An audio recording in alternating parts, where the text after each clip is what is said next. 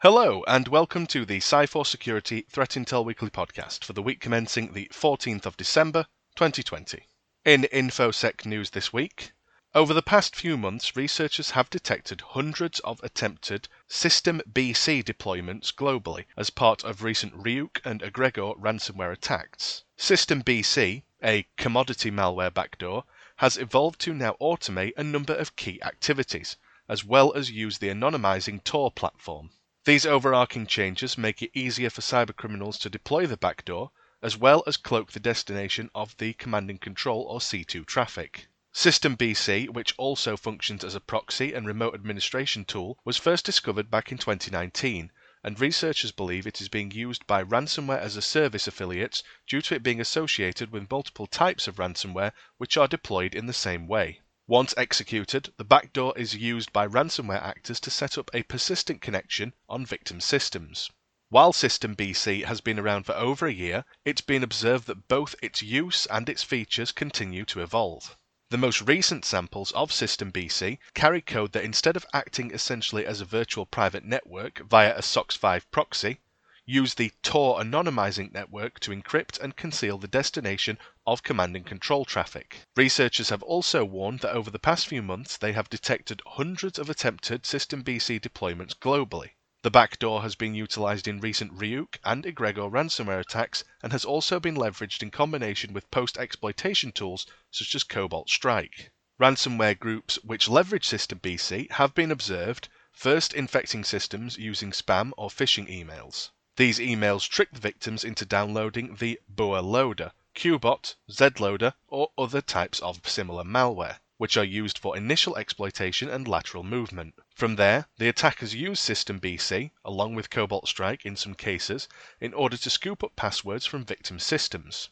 Although in some cases the System BC backdoor was only deployed to servers after the attackers gained administrative credentials, and then used it to move deeper into the targeted network. System BC is used primarily to gain further persistence on the victim system.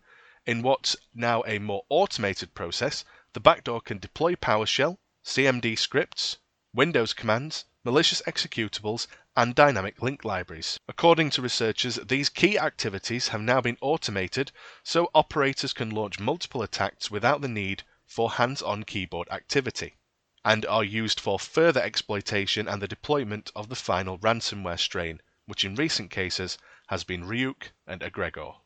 In a strange one this week, the TrickBot authors appears to have been using compromised Subway infrastructure as a distribution method. Subway UK have disclosed that a hack system used for marketing campaigns is responsible for the malware-laden phishing emails sent to customers. Subway UK customers received strange emails from Subcard about a Subway order which had been placed. Included in the email were links to documents allegedly containing confirmation of the order. After these phishing emails were analyzed, it was discovered that they were distributing malicious Excel documents which would install the latest version of the TrickBot malware, a very feature rich strain which allows attackers to steal saved browser passwords, spread throughout a network, steal browser cookies, steal RDP, VNC, PuTTY credentials, and much, much more. And of course, TrickBot is well known for providing access to the Ryuk and Conti ransomware operations. As these emails contained a customer's name and were using email addresses which some users created specifically for Subway, it caused suspicion that Subway had been breached somehow. Journalists initially received responses which alluded to a disruption of some sort of their email systems, stating, We are aware of some disruption to our email systems and understand that some of our guests have received an unauthorized email. We are currently investigating the matter and apologize for any inconvenience. As soon as we have more information, we will be in touch. Until then, as a precautionary measure, we advise guests to delete the email. Eventually, the company disclosed that a server responsible for their email campaigns had been hacked to send out the phishing email strain. The latest statement reading, Having investigated the matter, we have no evidence that guest accounts have been hacked. However, the system which manages our email campaigns has been compromised, leading to a phishing campaign involving first name and email address. The system does not hold any bank or credit card credentials.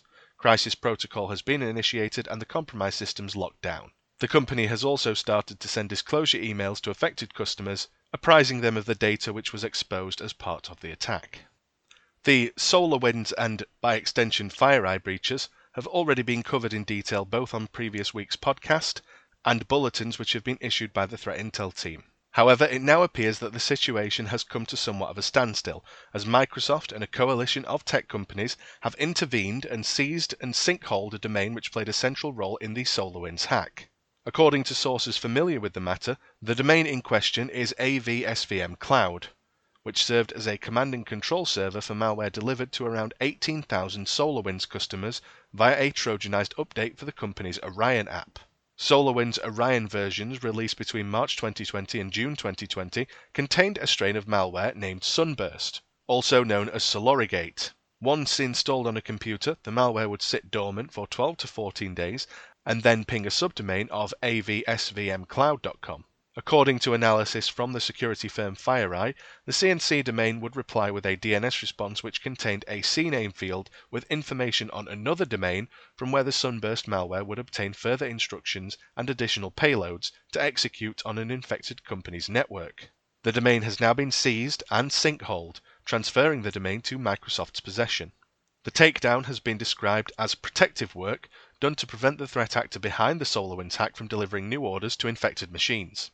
Even with the hack becoming very public, the Sunburst operators still had the ability to deploy additional malware payloads on the networks of companies which failed to update their Orion apps and still had the Sunburst malware installed on their networks. In documents filed back on Monday, SolarWinds estimated that at least 18,000 customers installed the Trojanized Orion app update and most likely have the first stage Sunburst malware on their internal networks.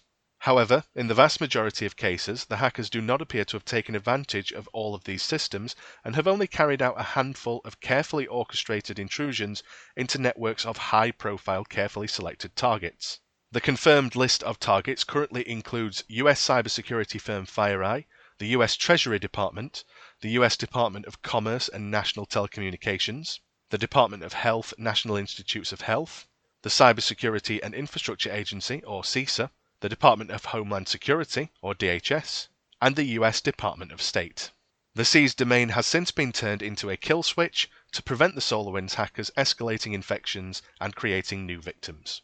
Thank you very much for listening to the Sci4 Security Threat Intel Weekly podcast. Please do not hesitate to contact us with any questions regarding anything discussed here, and thank you very much for listening.